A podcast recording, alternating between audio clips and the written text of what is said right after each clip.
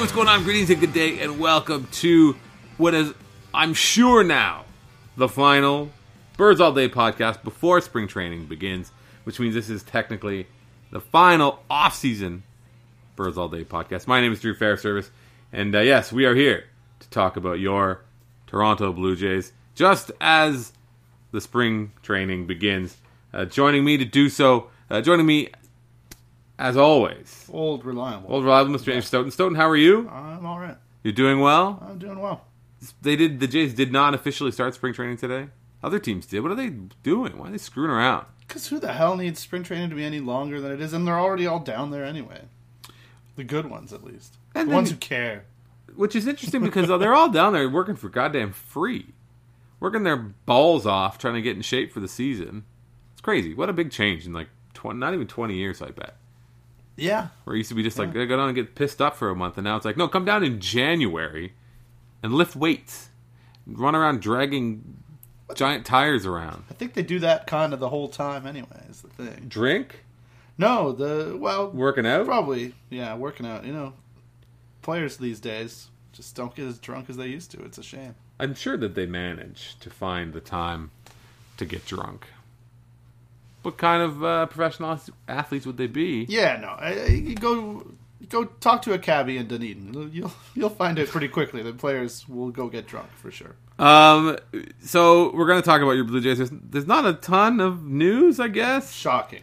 but uh, we'll find some. We we have uh, many of our dear friends on uh, Twitter.com have offered some questions uh, when we asked for them, and we're going to uh, wade into that uh, dangerous territory and answer some, a select few questions from our uh, friends and neighbors on twitter.com. Before, of course, we do that, we're going to uh, put out our uh, our call to you to hook it up on iTunes, to uh, to rate and review us, to subscribe and do all of those good things because it really helps and it's continued to help. And we're going up on a year of these, coming up right on uh, the the one year anniversary of the first.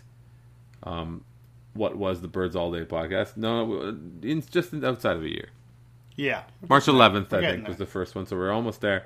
But uh, so thank you to everyone who for your support over the last year, and of course by support we mean, of course, by subscribing and rating on iTunes, but also for participating and and uh, and supporting us through Patreon. Um, I was on the Patreon podcast last week, and uh, that was cool. Or two weeks ago, the the John had me on to talk about baseball and talk about this show, and it was great. But you can help us out on Patreon at patreon.com slash birds all day. Uh, if you have a couple bucks that you're willing to part with us, uh, by all means, uh, we're very appreciative and, and we want to. I, I say thank you. Oh, I certainly say thank you as well. Yeah, absolutely. Uh, Heroes. heroes, absolute heroes. And if you are in the giving mood, Fangraphs has, uh, has, has moved to a similar. Oh, that's right. Yeah. They, they had Fangraphs Plus before, which was sort of like a premium service, and now they've kind of done away with that idea of paywall. But you can support Fangraphs with a couple bucks a month. I think they're at, you could do it for as little as three dollars US a month, or twenty bucks I think for the year or something. So so head over. Uh, God only knows the number of times that I visit that site on, on a weekly basis, and I don't even like just for fun. God, every day, Uh, Yeah. every day I'm on Fangraphs. So uh, go and help those guys out. Keep Jeff Sullivan in mountaintops because that's how he gets down. Uh, so yeah, I don't know what we're going to talk about today. We'll let's we'll, we'll talk about news and notes, and then we'll uh, we'll do our questions. And I don't know. You got anything to add? It's been all me so far. yeah, no, I, I don't know. There's not. It is. It, usually, it's not until spring starts, until like the actual spring training starts, that you get into like redundant content season. But Hmm. It's in full swing right now. You know, you go to every fucking blog. It's like, oh, here's your preview of this guy. Like we're going through the 40 man roster because we have fuck all else to do. It's like I can. I, I don't see the value in that for anybody, but hey, have fun. Have fun making content. I'm You got to feed the beast. Yeah. Well, soon what's going to happen is the, the writers all love spring, all love spring training because the players are way more chill. Yes. they're really relaxed and they're really available. So what you'll start to get is like off day feature stuff. Like, oh, I spent uh, you know two hours talking to this guy in the locker room and a couple people. So you tend to get some interesting stuff out of here, and then also a lot of stories that are, you know, they they start to take their genesis in spring training, where a lot of the national writers will bum around Oh yeah, complex sure. to complex. yeah. You know, putting that road work in. But uh, yeah, but day to day, there's a lot of, you know, because I do uh, uh, the they're not always daily, as I'm sure people notice, but I do like daily link dumps or re- somewhat semi frequent You, link, link dumps. you have been known to do linked up. yeah, and uh, so maybe it used to be a little more frequent than it is right now, but uh, but yeah, it, it, you notice just how similar everybody's story is every day. There's the sort of main talking points and. I don't know. It- Listen, it's it's listen. Part, it's part of the greater letdown that is the beginning of you know of spring training of pitchers and catchers reporting, and then realizing how fucking far you still are from it being sunny and warm and It's really cold baseball. here, and it was nice there. So let let everyone have their fun. I got no beef with that. And also remember that the greatest spring training story of all time, well, the greatest story of all time, a story f- f- that has forever changed my life, frankly, was the Scott Rolen is reading the Jungle story. Came out of spring training when. Yeah, and for like I cannot hear or read the words "the jungle" up to Yeah. yeah. the jungle and not think of Scott Rolen. So spring training coverage, the uh, the content cycle, it's okay with me. Take a break. We'll be right back on this edition of Birds All Day.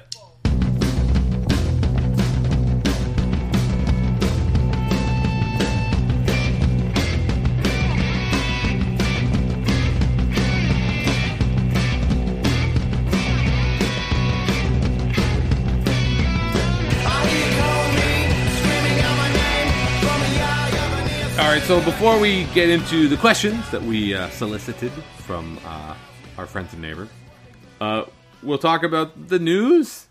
Question mark? Well, there's been news. No. Oh, really? They're, the new one of the big the biggest news story that's not even news anymore is that they are in, not only are they going to have a dirt infield, but they're actually doing it. They're they got jackhammers and chisels and yeah, spending money. pulverizers, Yeah, carving up the Rogers Center floor to put a dirt infield in. Oh, oh you know what we should talk about was the artist rendering that somehow ended up becoming like a major talking point on on talk radio. I did like that very much. Yeah, I didn't hear any of it because I've I've broken my addiction to sports talk radio and, and have never felt better for it. I, I don't I don't think I'm looking back to be honest with you. Uh, but yeah, I did.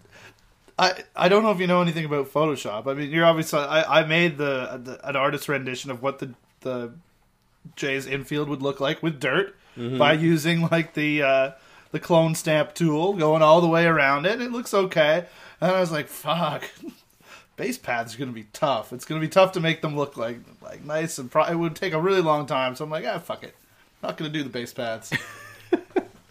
and apparently, you know what what McCown asking Mark Shapiro, why aren't you gonna have dirt from home plate to the to the bases? Like, what? Do you, I don't I don't know. I, I like I like that. I like that very much. Uh, But please don't ever take a fucking stupidly photoshopped thing on my site seriously. clone stamp though, it's the it's the move. Love the clone stamp. Can't live without. Big fan stamp. of the clone stamp. Um, that's that's cool. I mean, I don't know why the fact the fact that they they show I think it was Steve uh, Steve Brooks and then John Lott had some nice photos. He was down there. Yeah, yeah. Um, the fact that they were like, yeah, we're gonna do it and we're gonna have it for spring training. I'm like, yeah, okay, sure. But then when they show the ground, like all chewed up, like, hey, they're actually hey, they're really doing Yeah, things yeah. down there. That's pretty cool. Um, speaking of dirt, Eric Wedge is dirt. He's a dirty person. He's out trying to gun him for John Gibbons' job, according to Shi Davidi. I, I don't think Davidi said anything of the sort, did he? I assume not. No, I don't. I don't think so. And yet here I am Yeah, saying just that. uh, he, he had a good chat with Wedgie. You know. uh, no, I don't know. It's it's interesting. I I considered very briefly. I wrote a piece on Eric Wedge this week. I considered very briefly like doing a research project into like what really happened with the Mariners and because it's hard to know, you know, unless you're immersed in that every single day. What you know really to think about people and and and how you know how to how people's reaction is compared to what the reality was and and uh, Mm-hmm. and also especially the, just the Mariners were such a fucking clusterfuck at that point, and the, the Jack Z regi- regime, and Mm-hmm. and uh, you know Wedge came out after he was he was in that uh, Geoff Baker piece where they they just sort of shat all over uh, everything the Mariners were doing, and uh, I think that's what Tony Blengino was uh, was also talking about it. Who was you know was his was his right hand man and talking about how he just lied about his love for stats to get the job because he knew that's what the owners wanted. And it was just a whole disaster because the, the Mariners. So it's hard to you know it's. I, I, like I, a lot of people, a lot of people, especially who are more progressive thinking about the game, I think really bristled at Eric Wedge and thought he was terrible, especially then. Uh, but I might be willing to give him a pass on it. And I thought about writing about stuff like this, and then I realized, well, fuck no. It's maybe maybe when he takes over for John Gibbons, but I, I don't think it's going to happen. I don't think it's going to happen either. I think the team is too good for John Gibbons to lose his job, frankly. But then again, maybe the team is so good that if they get off to a slow start, he in fact will lose his job. Maybe. I don't. I know. think it would have to be pretty pretty bad. maybe it will be new regime. They want to bring in a new guy. They want to get their guy. No, it'll, if anyone, Manny Acta. Sure. Bring me Manny Acta. Love it. But uh and also well Davidi's piece about it was talking about, you know, Wedge is focused on his duties, which is all that player development stuff, which uh which means he doesn't have to give a shit about you know, sabermetrics and all, No, all the true. fancy all the fancy stats that apparently he bristled at so much. Uh he's there to it, it's it's hilarious how they just all sort of they all sound like John Farrell, you know, having been used to John Farrell and the just the kind of way that he would talk about what's important in an organization. These Mm-hmm. guys are, and of course, you know, Farrell came from the same place, so it makes sense. But uh, that's that's what you hear. That's what I hear every time. Now, now Wedge speaks every time he speaks. Shapiro and Atkins, uh, they're sort of cut from the same cloth, which not a bad thing though. In a lot of people's minds, I think it is. and yet, not a good thing. Well, It, it can be both things. it can certainly be both things. Yeah, I don't know. I think that uh, the fact that he's a former manager does not necessarily mean that he is the next Yeah. manager. Yeah, And uh, I, I think a guy like Eric Wedge is smart to try to diversify what he does and what he's done in the game because like I do think that you, you touched on a little bit that his name was kind of mud. in- Oh, in yeah. a lot of ways. Like yeah, yeah. Again, oh, it and- was bad in Seattle. yeah, it was really bad in Seattle, and he, you know, that was the time. Wasn't that with like Griffey sleeping and like who was running the joint, and it was, uh, Yeah, it was fuck. all over the place, right? Yeah, So it was, yeah, it's it's bad. It's really it was really bad because I did start to look into a bunch Mm-hmm. of it. And I mean, I just re- I remembered, but not you know not concrete enough to write anything about it. And then the little I looked into it, it's like, oh yeah, and what a fucking disaster the Mariners are. oh, the Just garbage. Grant Brisbee wrote something amazing today about the three teams that are will not be surprising. The three teams that we know exactly what they're going to be, and it was the Phillies. They're going to be bad, and Yeah. the Astros are going to be good, and then oh, it the Astros or the Cubs anyway? But then the Mariners were the other team.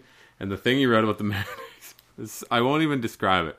Go to Grant's like author page on SB Nation and read the passage on the Mariners that starts out being like, "You're on a bus." That's kind of like how it begins. Okay. And it smells a little bit of extra bus.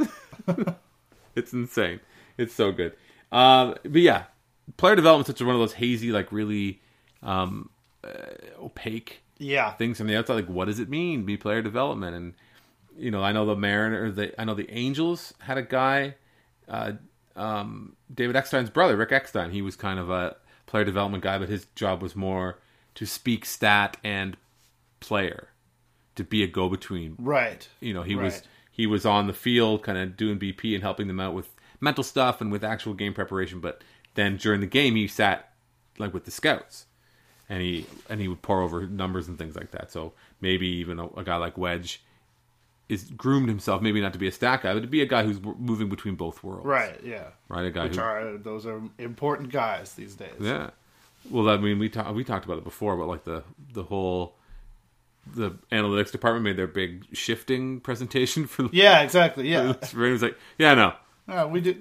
All right, thanks, guys. I've been doing it this way my whole career, though, so this, this was an interesting presentation. But uh, don't waste my time again. yeah, yeah, And, you need. uh, I mean, you need those. Yeah, you need those guys. I think. I think people have realized the the importance of it as you know, as part of the evolution of of all that stuff entering the front office. That's sort of the maybe not the next step. Maybe it's the last, the, Mm-hmm. the previous step where they're like, oh yeah, now that we're paying all these guys to do this, we have to actually be able to implement it.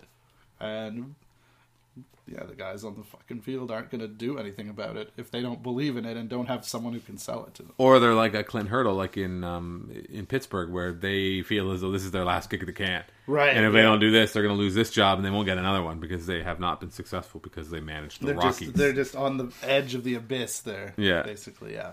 um, what was that? That the book about the pirates? I can't remember. Oh, yeah, Travis yeah. Wrote it. It's good. Um, I, there's really nothing else, man. There's no news. There was a thing. The Fangraphs. Speaking of them, uh, uh, Tony Belin, uh, whatever But Gino, Blingino, you mentioned him. He Yeah. he has like a bat, ball in play perspective. He looked at percentage of line drives and all these other things, and he did the shortstop position. And he had some rather ominous things to say about Troy Tulowitzki, saying like he's been pop, popping up more, and he's sort of selling everything out for pull power, and his walk uh, to strikeout to walk uh, ratio is kind of gone to shit. So he's worried about maybe he won't be much more than a league average hitter moving forward, which as a, an amazing shortstop still makes him a very good player. yeah.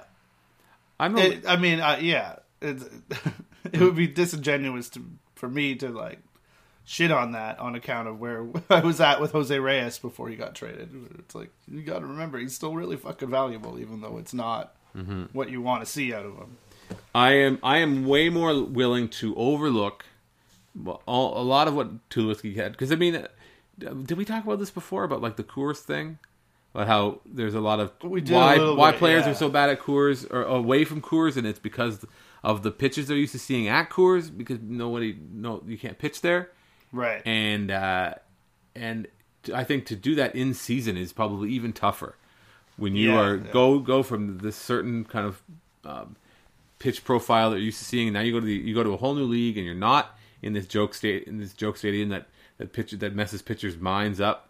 Uh, I think that, that would really fuck you up. So I, I the Troy Tulowitzki's uh, Pacoda projection put him as the top shortstop in baseball, All right. and I'm uh, I'm okay with that. You're bullish. You, you, I'm bullish. I believe. I believe the science when it suits my agenda.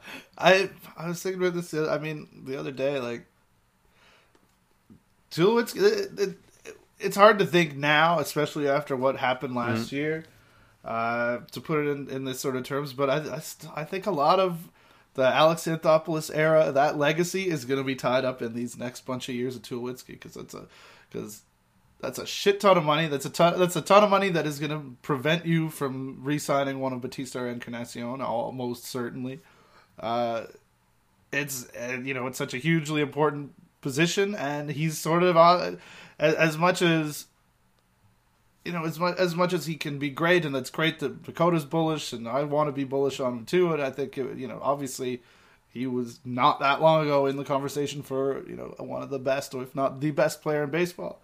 Uh, you, you just get the feeling sometimes like he's a it could it could go either way here. It could go a real bad way. It could re- or you know or it could at least start the the arc downwards. Uh, and you don't know how quickly that's going to happen. And if it's you know if Jeff Hoffman turns out all right and Tulo ends up being you know what we thought of Jose Reyes as of the last you know year or two, uh, where it's like, all right, when's this contract going to end? Because he's fine, but not not worth having this sort of drag on the payroll. Uh, the farther we get away from the magic of last year, uh, the the more people I think are going to revise their stance if that's the way that it goes. If Tulo ends up being the Tulo that we all hope he can be, uh, then that's going to go the other way for it. I think I think that's sort of the linchpin. I think that's central to to how we're ultimately going to think about what's been happening or what happened at the end of the Anthopoulos thing. what the fuck is wrong with you? What? Honestly. Oh, it's gonna it's gonna fall off a cliff. I know. Enough. yeah, okay, Enough. You've okay. just totally like killed my buzz. Uh, but the other thing you did was also you touched on many of the questions that we're going okay. to uh, going to to to be going to answer So what we'll do, we'll take a break. I'm going to throttle you for bumming me out and for shitting on Troy Tulowitzki. And then we're going to come back and we're going to answer some questions on this edition of Birds All Day.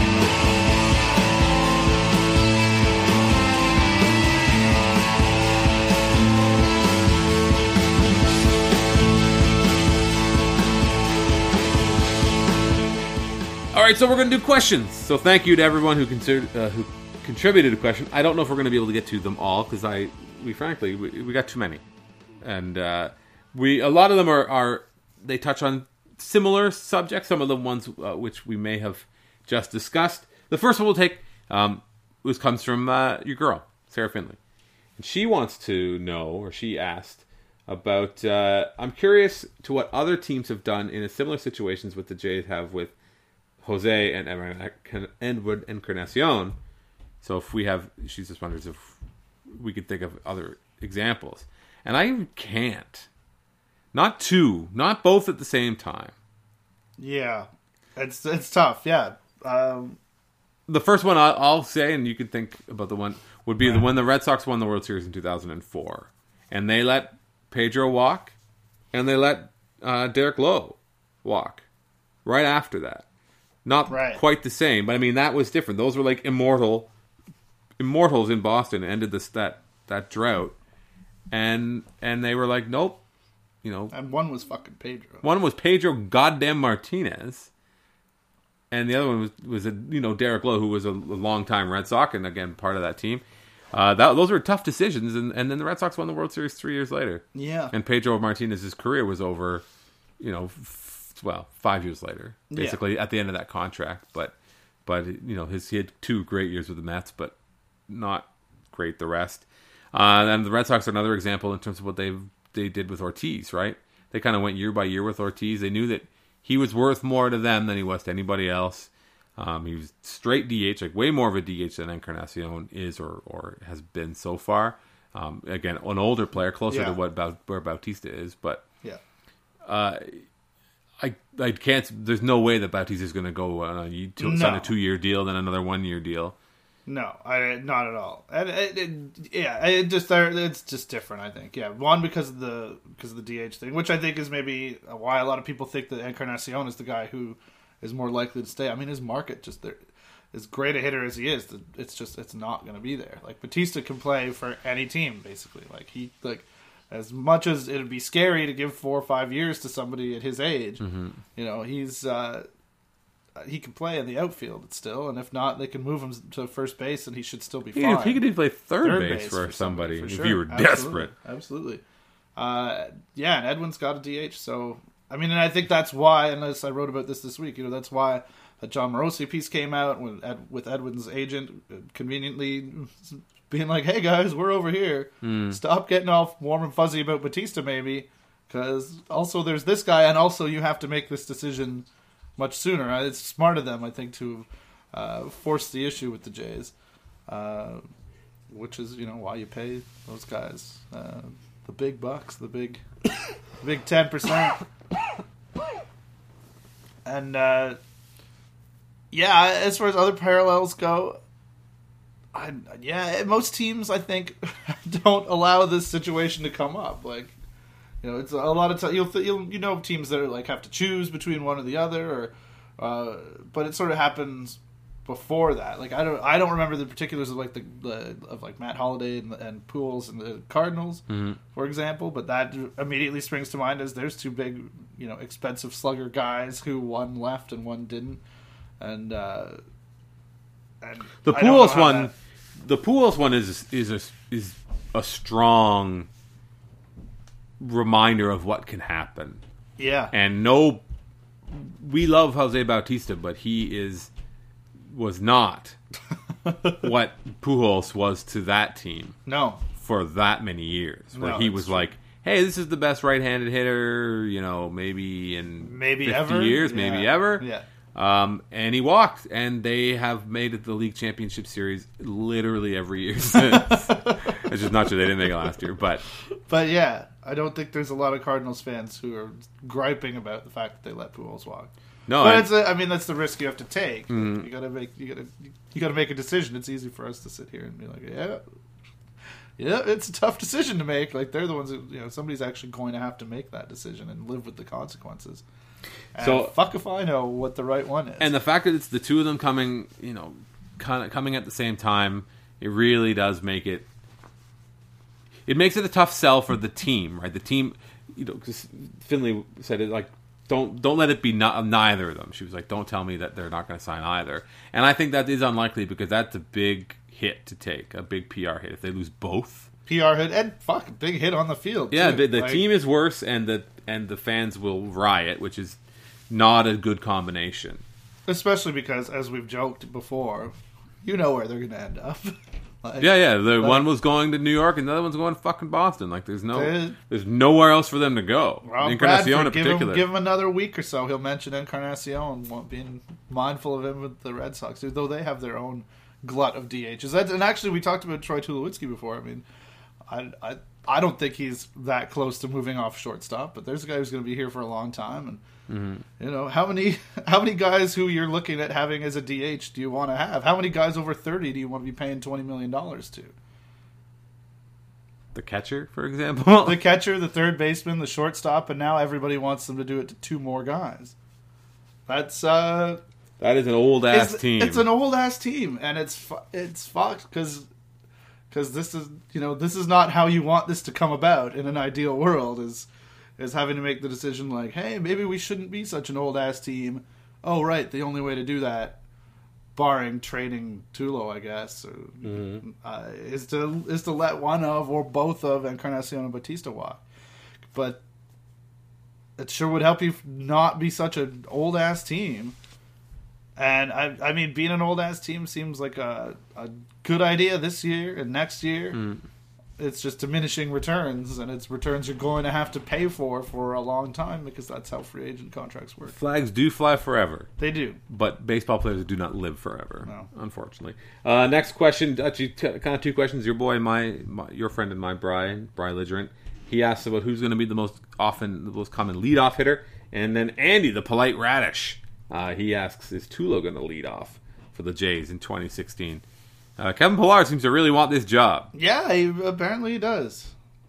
That's, that seems like a terrible idea. Guess who else wants that job? Me. I want to be the Jays Yeah. leadoff hitter. Totally. I yeah.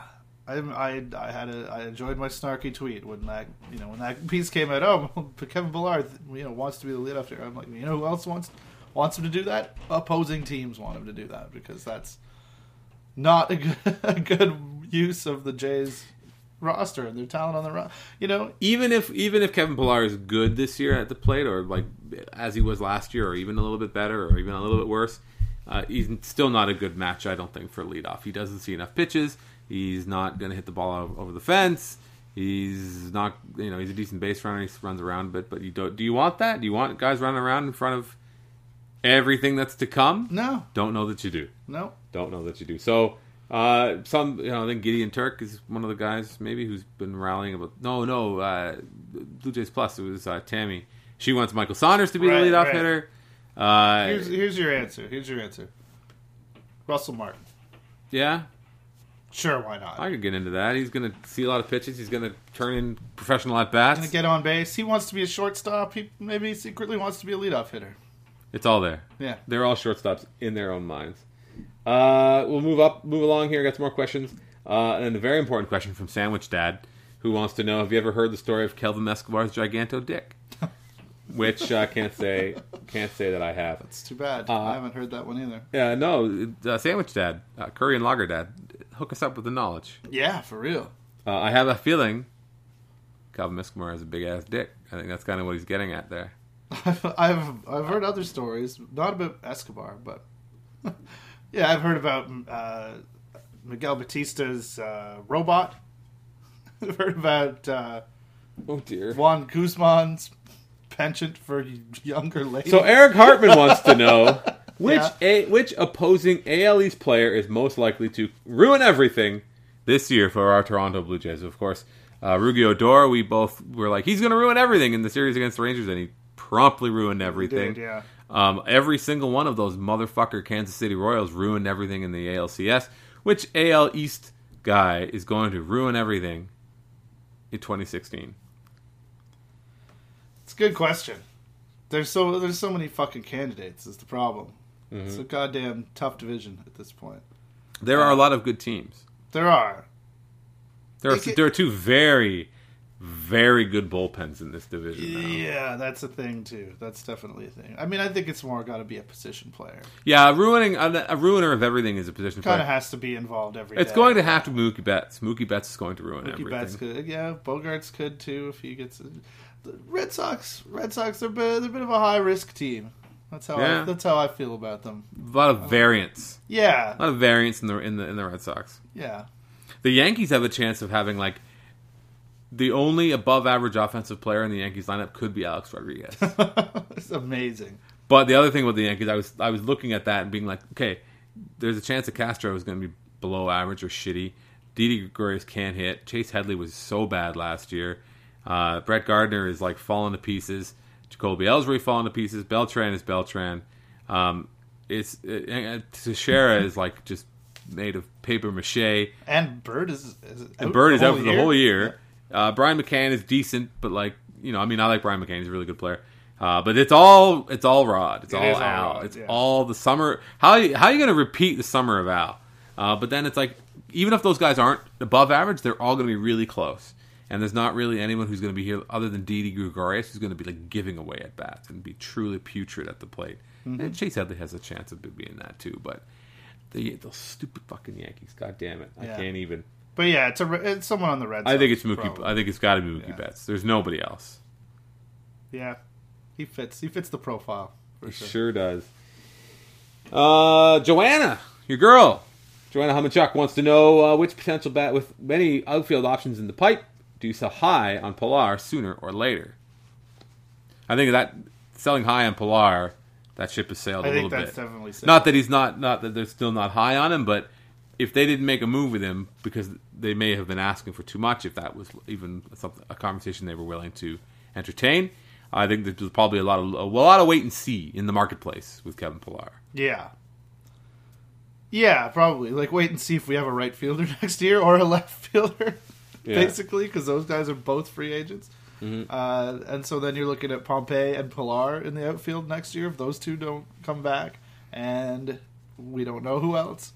I've mentioned I've, I've mentioned Anthony Alford here. He's you know you're not not putting out you're not putting out an outfield of Pompey, Pillar, and Alford next season. Why have one center fielder when you can have three? That's right.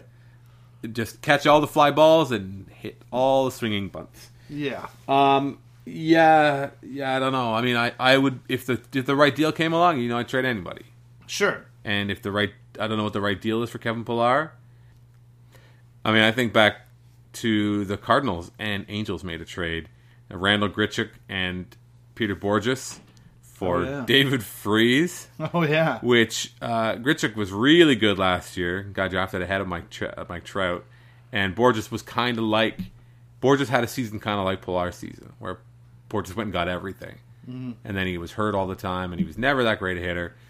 But uh, that that trade, I think if the Angels could do that one again, they probably I think they wouldn't. might. Yeah. Yeah. But uh, I mean, that's that David Freese is coming off of like a huge season as well, or no, two year before was a huge Yeah. season. But anyway, that's like not nothing that that they got back in exchange for. Right. Well, but but even that Bourjos was part was a package with a, a guy with six years of control and Yeah. some power, who netted David Freese, who was expensive and old and kind of shitty. So I don't know. I don't know what uh, what you'd get for for um, for Pillar, but I'm sure that again, there's probably a lot of wait and see going on. Yeah, and yeah, I know. I, I yeah, I think that ship sailed. Uh, also, you can't sell high on him anymore because mhm. high was this winter. Yeah, that's, yeah, exactly. That's exactly it. Uh, one question from uh, Michael McDermott on Twitter, who has a twenty-one twelve. So I assume he's a Rush fan. Uh, wants to know about. Do you have thoughts on? Have your thoughts on the front office changed over the over the winter? Not really. I think your thoughts. You were kind of ahead of the curve or whatever in that you you Didn't think that these people were like the devil incarnate. Well, no. Well. Like- you had you don't have a lot of choice in when you're kind of in living in this in the shit every day, where you have to kind of come around on what it is that you think they're thinking, or what it is is their philosophy, and it's not that they're just here to throw to make the team worse and to not ha- hold on to too tightly to a romantic notion of what the previous front office was and how they operated. So, you I think you've been ahead of that, and I, uh, just Yeah, because I'm it's I'm I'm good at at this point in time at beating down my inner fan and trying to think about things as someone who writes about the team instead of as someone who doesn't give a shit about that shit and just just looks at it and is like, what the fuck are these people all doing? Fuck Rogers, what the fuck? Uh, though I understand why people get like that. It's just you know, yeah. I was more I was I was more willing to take the step back at first and be like, hey, everything I hear about these guys is really good. And if you look at their track record, you know, people want to shit on the, you know, Cleveland, obviously. Never had a ton of success, but also had a lot of constraints on them, too.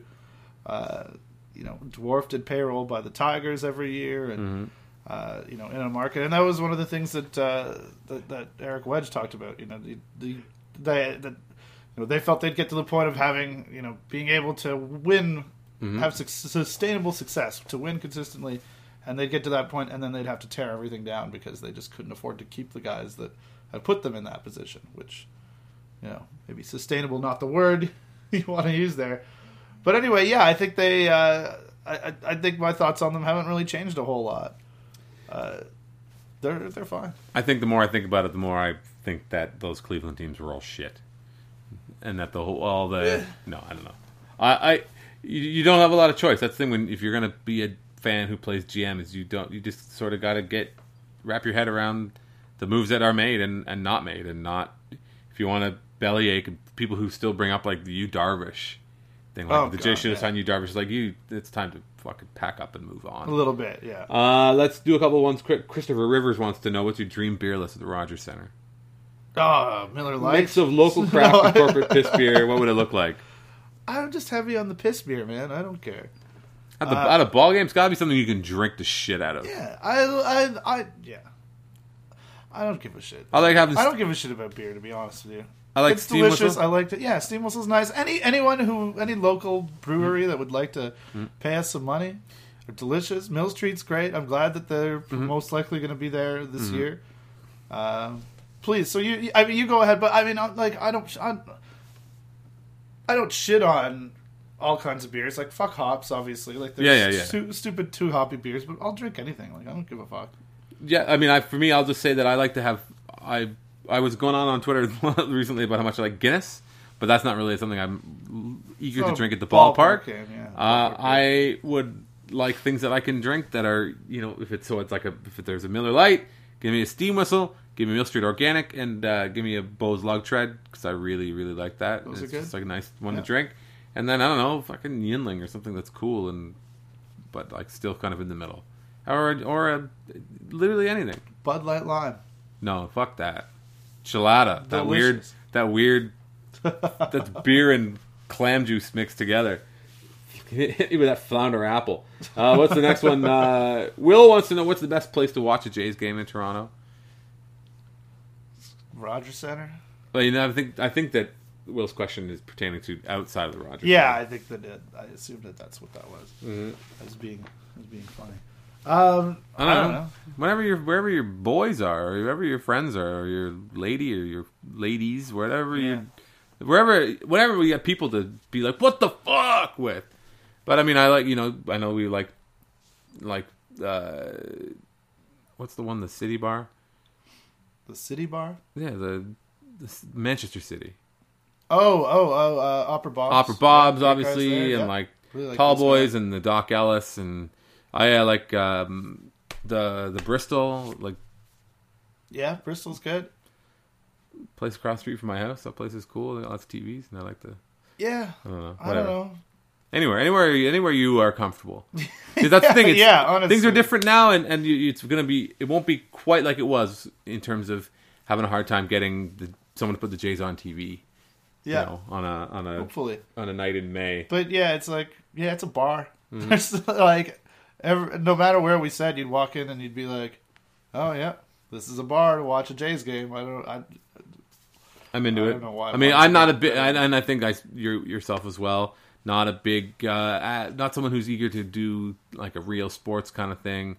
Not running around looking for Yeah, that- strangers to hug. I mean, we the Yeah. opening day at, on Opera Bob was really fun that one time when it was like that. But uh, whatever. Uh, yeah.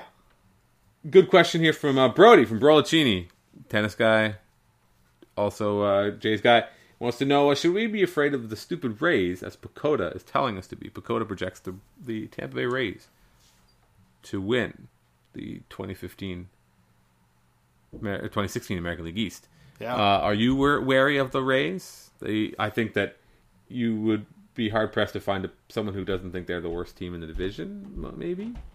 Yeah, they're they're always so kind of sneaky good, aren't they? Like, I mean, that which is a terrible thing to Mm-hmm. to base your opinion on. But yeah, I don't know. They've got they they've got the pitching. They you know you got Chris Archer. You got a nice looking rotation, and Mm-hmm. uh, they always seem to be able to way to find uh, to find a way to do it with you know not enough run support or not the kind of you know not the kind of lineup that Mm-hmm. you expect would be able to win games. They go out and with defense and with pitching they win games, and they're smart about you know, getting guy last year, you know, getting guys out of there after you know a couple turns through the rotate or through the order, and That was their big thing. and and uh, and are always, you know, have it down to a science about you know maximizing everything they possibly can because you know the Mm-hmm. extra two percent, et cetera, et cetera. They know they have to. So I sure, why not? I'll But say not this. down. I'll say beware of the Rays because they're going to be those things. But the the thing about the the PECOTA projection for the Rays in particular that I don't scoff at, but I take it for what it's worth, is that the PECOTA projects the Rays to be the best defensive team in baseball by a very significant margin.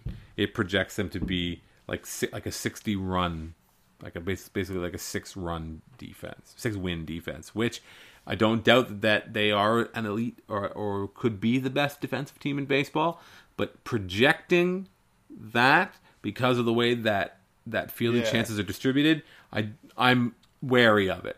So if you take those six wins and you even cut them in half, maybe the Rays aren't the class of the division anymore. Uh, you know, which I think is kind of a main pillar of their projection. Again, not to Oh, say yeah, that I yeah. disagree with it or that I I'm poo pooing it, but to me that's the one that maybe gives me a little bit of pause because that's the thing with projections. Right, projections are are always sucked back to the middle. It's all about that you know the law of averages pulling them back. So whenever Right. there's a real outlier, not that they say there won't be outliers, but to project it is is a little. I mean, you no one would have projected. Everyone knew the Blue Jays had a great offense last year, and they knew that adding Josh Donaldson was going to make the team better. But nobody thought they would be the best team in baseball, scoring like 130 more runs Yeah. than any other other team. But that's exactly what happened. like that, Whatever yeah. it was, Yeah. uh, and that that's exactly what happened. And the Blue Jays rode that to the playoffs. So, so, uh, so that's my those are my thoughts on PECOTA and the Rays. Somebody actually asked about the offense. We don't talk about enough about how much better they are. uh, They were than everybody else, and I agree. And I don't think that there's any reason to think it's going to be much different in 2016. Frankly, yeah. uh, another question from Craig. He wants to know uh, what's more pertinent for the Jays: backup catcher or lefty reliever behind Cecil. Where's Aaron Loup? Loops on, son. Yeah, come on. Uh, Aaron Loup, yeah, Aaron Loup gets a rough ride, but yeah, I'm okay with Aaron Loup. I think, uh, yeah, yeah. uh, be- yeah, better than, better than he, a lot of, than he looked a lot of the time last year. Uh, still not good, but you don't, you know, Mm-hmm. Uh, not even not good. Still not like not not a guy you want to have in a whole, whole lot of high leverage situations. But this is your second lefty reliever. I think you're okay with just having it be Aaron Loup. And then they, I, I don't know which ones are the lefties, but they, you know, they have they have all those guys. Is that they Cole got. Hines? Is he left-handed? I I couldn't know. tell you. Couldn't tell you. Uh, but then they got a, you know, they got a bunch of guys. They got all those guys who are going to be in spring training. You know, you- Mm-hmm. I forget. You know, David Aardsma and Brad Penny and Yeah, yeah. Oh, shit, and, yeah. you know, Well, that's the Gavin next Floyd question. Has fucking got a major league contract. That's the next question. Of the miscellaneous spare parts the Jays have collected this offseason, who do you hope uh, most makes the team? Gavin Floyd, just because they, they fucking gave him a fucking major league contract already. So, Yeah, that's true. So, he, so I hope he pitches well enough to justify it. if Brad Penny decides that he wants to become like last year's Pirates Joe Blanton, I'm okay with that yeah, too. sure. Yeah. Uh, Brad Penny always had a big arm. He was a bit of a goon, but uh, but whatever. Uh, Gruber's Mullet wants to know what point should the Jays decide to make Os- Roberto Osuna a starter. I think we've been over this a little bit. Yeah, we we definitely have touched on this. I think next year, next year. Yeah, I mean this year. Get him 100 innings. It's just going to be so tempting every year for them to be like, "Oh, he's going to be really good in the bullpen." So, do Mm-hmm. we want to do this? Uh, but yeah, get him 100 innings this year, and then have him go from there next year. You know, I think I think that should be the plan. I mean, I think he's especially because you know what are you losing? You're losing Dickey next year. Mhm. Losing Jesse Chavez. You know, you know, you know, uh, probably not penciled into a rotation spot right now. But yeah, there's going to be an opportunity there. Uh, so yeah, it should go to Osuna because I think he can do it. Uh, Danny Madam Madawsum, he wants to know which Blue Jay is most likely to eat gazpacho. And uh, I would say it's Jose Bautista because he's a cultured motherfucker. That's, uh, he's yeah. Did you see when the, when they, sh- they that picture of them all wearing pajamas or whatever at the Super Bowl? Oh, yeah, he's got yeah. his his Gaudi book, you know, very prominently t- tabletop book Oh, there I displayed. didn't. I did not notice that that fine detail. Meredith Rogers, your girl, Ma- Rogers Montgomery, she picked up on that one, and uh, I'm gonna say that it's gonna be Jose. That's fine. That's that's good. At a party like that, I assure you that he brought enough gazpacho for everyone. That's probably true. I just. I, I, I, I just remember talking to a friend of mine last year. Mhm. Uh, he's like going to.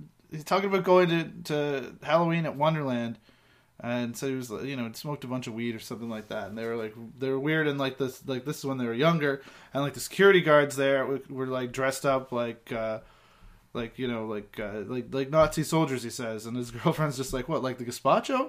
and then I felt so I felt so bad because I had to I had to take a few minutes and die. I'm like, oh, I'm sorry that, that, that, that I'm laughing at you, but I'm so laughing at you. Uh, the Dow, your friend of mine, he wants to know if we feel bad for Jeff Hoffman and how being in Colorado is basically going to ruin his life. Uh, no. Troy Tulowitzki plays for the Blue Jays. yeah, it's pretty good. I, yeah, I don't feel bad. I would feel I would feel better for Jeff Hoffman if he was, you know, the guy that was throwing like 98 all the time, and the Blue Jays hadn't ruined his his mechanics or changed his mechanics to get him away from being so like herky jerky and athletic or whatever on the mound. right. But then they were like tall and fall. I don't know. That was that's kind of the way some of the talk. But uh, if he can live off his fastball, then he'll be okay. But not many people can. Not in not not like literally anyone developed out of the Colorado system. That's true. so Uh, Pete Waldock, good Aussie Orioles fan. He wants to know how much are you laughing at the Orioles for running out Gallardo and Ubaldo against the Blue Jays? Not gonna lie to you, it doesn't just stop there. There's still uh, good old Chris Tillman. They're sending him, him out there as well, right? yeah, I mean, all these guys will be great when they move on to their next organization. Uh, No, look, the Orioles deserve a lot of credit because it's hard to spend that much money and not make your team any better at all. it's very impressive. Uh, you know, and fuck, but I could totally see Ubaldo and, and Gallardo as being guys who, you know, ruin everything when they face the Jays, and the Jays have, you know, last year they had a tough time with Gallardo. Ubaldo is just like, you never fucking know. Nobody knows where that ball's going, so. it's- Ubaldo it's- least of all. Yeah, so it, At least Ubaldo's got stuff, right? Like, Yeah. Gallardo is so bad. I can't even talk about this. I'm just gonna get fucking pissy. Uh, Rick I- yeah, I'm Rick okay. DaCosta wants to know. I but, so, but I still I think it deserves mention every time is that we the Jays were really pushing to add fucking Dan Duquette to instead of Mark Shapiro as team president, and we should be thankful every day that that didn't happen. I think the Orioles can kind of go fuck themselves. Yeah, I don't think they're gonna be that bad though. I mean, I joke, but they aren't not gonna be better. that bad, no. But they got you know with Gallardo and Ubaldo and Tillman and like they got all these guys that are but that, they just that can got go trash, pitch, and right? then they can't stop fucking up their pitchers. But they'll still score a shit, lot, shit ton of runs. If they think they're going to play Dexter Fowler in right field every day, they're out of their fucking mind. you know they've got Ryan Howard at first base now that they've paid a ton of money for. so much money. Uh, should the Jays consider defer a deferred money contract to fit both uh, Joey and Edwin in, i.e., Chris Davis? I'm like the Jays. Sure, they should consider the shit out of that. Why would Jose Bautista and Edwin Encarnacion, Edwin Encarnacion consider that? Yeah, I don't know. I guess you could. I guess you could make the dollars work where it's worth it to keep getting. You know, if you pay them that much more over top of what uh, they would have got right away. I mean, it, It's again, that's one of those like they they have to agree to it, and it's really hard to say that if that's why would they yeah, take ten million dollars in twenty twenty five rather than you know whatever the yeah. alternative. It's So- like it's like if you win the cash for life lottery. You don't. You You're don't still take, you don't- rich. yeah, but you don't take the goddamn cash for life. You take the lump sum, and you can you can make that money work for you uh, better than Really important question from Jake Goldsby. Jake wants to know if I like Good Morning or From Here to Infirmary better. Uh, I said Good Morning initially, and then I really thought I looked at the track list and I'm like, oh man, there's so many good. So this, those are Alkaline Trio albums. Thank you. Uh, I didn't know. uh, I and I I still think it might be Good Morning, but uh, it was a lot closer than I thought because there are some fucking bangers on From Here to Infirmary. Uh, next question is uh, how likely is it that Price will be starting on the Sunday of the home opener weekend, and would they skip the number five so Sto- so Stroman starts the home opener? I don't know if they're going to do too much screwing around. I, I don't know what the schedule looks like in terms of days off and stuff. Or maybe they could go without a, the number five starter Yeah, if it's everyone the- gets. It's just about the rest, right? Yeah, it's. I mean, it, the there's an off day the day before the home opener, I think, or the, mm-hmm. that otherwise Stroman would like. Stroman starts the first game. If they're, you know, if they skip the fifth starter, then he would be on regular rest for the home opener. So he could start. He could start opening day and the home opener. Um, I don't know. I, I mentioned something about this, and someone's like, "Oh, Stroman wants to pitch the the home opener." I'm like, I don't know. Well, where- of I course he does. I don't know where this person's getting that from. yeah. Uh, but also, I don't think I think it doesn't set up quite the same way for Boston. I think they start a day later, so it's just like Price is going to go their their opening day, and then the earliest he could pitch is Game Two of that of that series. I think with the Red Sox. So I think that's where he'd be spot like scheduled, and that's where Stroman would end up too if they start the fifth starter in the home opener, and then it would be Price Stroman Game Two. I think I'm doing this from memory. Uh, it's win-win. I, who gives a fuck? I also, I, I, it would be fun, but number one, Marcus Stroman is not a guy with a huge back, you know, a huge history of big inning seasons. So I don't think moving him around, let him go on his regular rest as often as you can. And uh, Marcus Stroman started that the game five against the Orioles. Marcus Stroman made two, three playoff starts. Home opener is a little further down the list now. Yeah. Like I don't think there's any doubt that Mark they're they're putting him as front and center as they possibly can. yeah. Uh, they've had those big graphics that he took a picture of and Oh put yeah, on Twitter and the stuff. tunnel in Dunedin. Yeah, exactly. So uh, you know he'll get his shine if he doesn't get to start the home opener and he does go as you said against Price the, the next day. Could work out pretty well either way. Um, who's going to be? Uh, Tyler Ostrick wants to know. Uh, Rosichuk, who wants to know who's going to be the mascot without a Mooney or an Omar or Mark DeRosa. Is there going to be a mascot this year? Darwin Barney. It's racist, man. I, I'm just picking the like last guy on the bench. I don't fucking know. Stroman skews ma- mascot in his own way. He's too good to be a mascot. Is he? Is he too good? Strike somebody out. should Just strike- go ahead. Just just try it on should for size. Marcus. Just be like, hey, look at that swinging strike. Who fucking knew? Uh, another good question is uh, actually from Tyler again. Uh, is the new front office kind of moved on past the intangible? He uses the word BS that, that became a priority for Ant- Alex Anthopoulos.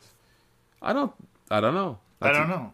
Yeah, I don't know if it's B- is it uh, BS is a strong word, but I a strong word. Hey, when when after what what happened when they focus on that stuff? They fucking won. yeah, yeah, yeah, yeah, yeah, yeah.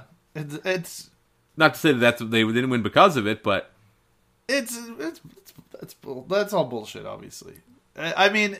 It's easy. It's. I I think maybe the question is more about like how they're spinning things. Like Hmm. everybody eats it up when it's like, oh, we're just getting quality people. That's what we really want. It's It like, really helps got- when they do win. Josh Donaldson and David Price and Russell Martin. yeah, And like it, like oh yeah, yeah. Oh, your focus was was getting good people. Really, really. So when you went out and got Mm-hmm. like one, a top five pitcher and a top five position player, Mm-hmm. it's like what, fuck you. It has anything to do with you know being good people.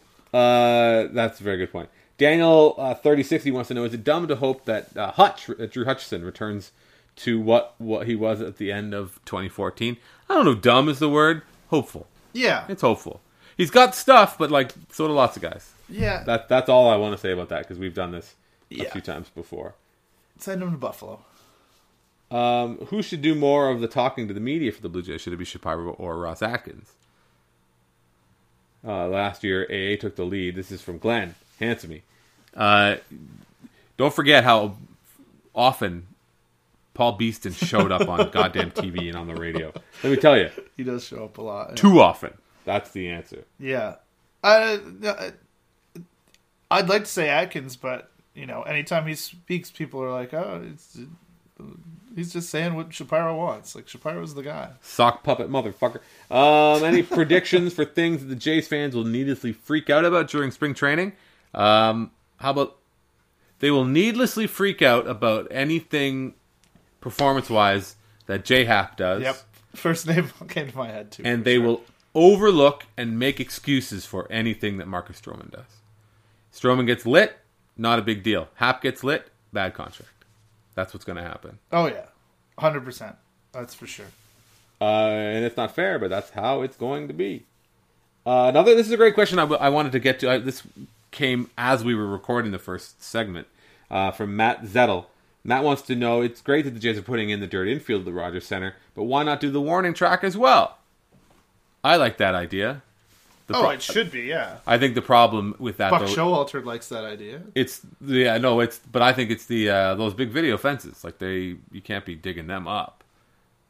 They, I would just, I would assume they could figure out a way if they weren't like, eh, fuck it. It's, that, that's like that's all this extra cost for what benefit, really? Yeah, that has like yeah that It's like that's that, that's not. I think. Well, I think there is value in in changing the, the warning track to make it an actual warning track. Yeah, oh, not just yeah. different colored gunk that the player But when you're running full speed. it also seems to be have been fine.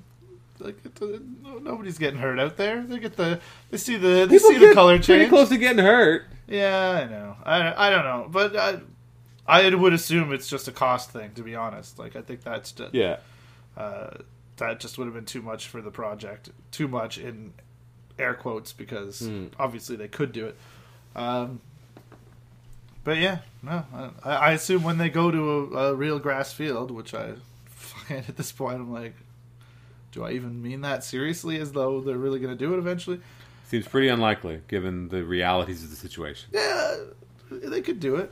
Seems re- like there are a lot of roadblocks. Well, did you see the lot piece obviously about this? Did we talk? We didn't talk about that. There No. are roadblocks. Uh, the roadblocks is the, the roadblock is the cost. I think. Uh, you know, they talked about how they the Guelph researchers have grass that can live for ten weeks uh, before it starts to die, and uh, and it's like oh 10 weeks. You know, if you install it just before, uh, you know, the start, you know, just before the start of the season. Uh, ten weeks. It's gonna be. It's tough. It's, it's a tough. It, it's a tough timeline in terms of like when they usually are able to open the Hmm. uh, the the roof and get real light in. So they Mm-hmm. have to find, but they'll be able to find ways to get artificial light, pr- prolong the the life of that grass so that it all works out fine. I think so. Um, But but, uh, but it's a but it's going to be a matter of getting of the cost. and it'll be re- it's going to be really expensive, and it's easy to go like cheap Rogers, but it's like that's going to be a, so much money to retrofit a 25 year old stadium with drainage Yeah, to go where? Like that that that is a, not an insignificant job. Not to say that they shouldn't do it, but uh, it's gonna someone's gonna take a big haircut on that. Last one. Here we go from useless J stats. He's uh, he or she, I should say. Uh, am I the only one wondering if the dirt infield could have an adverse effect on the defense by decreasing the infamous turf drag? To which I will say, as you mull it over, Uh huh. the Blue Jays starting infield is going to be Josh Donaldson, Troy Tulowitzki, Ryan Goins, and poten- and half the time Justin Smoak.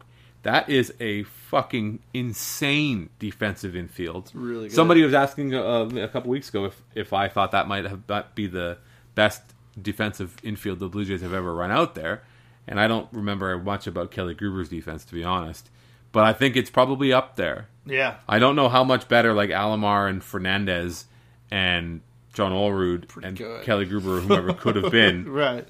but that defense they've got now is insane. Yeah. So I think they could play that on the Rexall Center or whatever the name of this rink is in this hockey game we're watching. They could play. They could. You could line those four guys up on this, and they'd be fine. Yeah, I think so too. I think so too. Um, and whether it has an like if the if the Jays somehow benefit from, you know, other teams being bad, that went away. I think pretty quick. You know, at the I think so. Yeah. Yeah. No, it all the grass got kind of. You can't defend when the ball goes into the seats. So, the Blue Jays have a good offense for that. Yeah. Yeah. No, I think you're absolutely right. They will be fine. Uh, anything else? This, anything isn't, you this isn't Jose Reyes and Emilio Bonifacio or Maicer Izturis out there. The Meister's back. Woo! Oh yeah, There you go. that's go. True. That's true. Um, that's good. That's it. Thank you everyone for your questions. They were uh, they were great and they saved us because we had we were staring at each other like fucking idiots Oh yeah. trying to figure out what we were going to talk about today. Uh, and it turned out to uh, be uh, exciting. And then next week we get to talk about whoever got hurt at spring training between now and next Thursday. Basically, yeah. Who's it going to be? God, I hope. God, I hope Michael Saunders recovers quickly. That's it. For Mr. Andrew Stoeten, my name is Drew Ferris. So I want to say thank you. We'll talk to you next time on Birds All Day.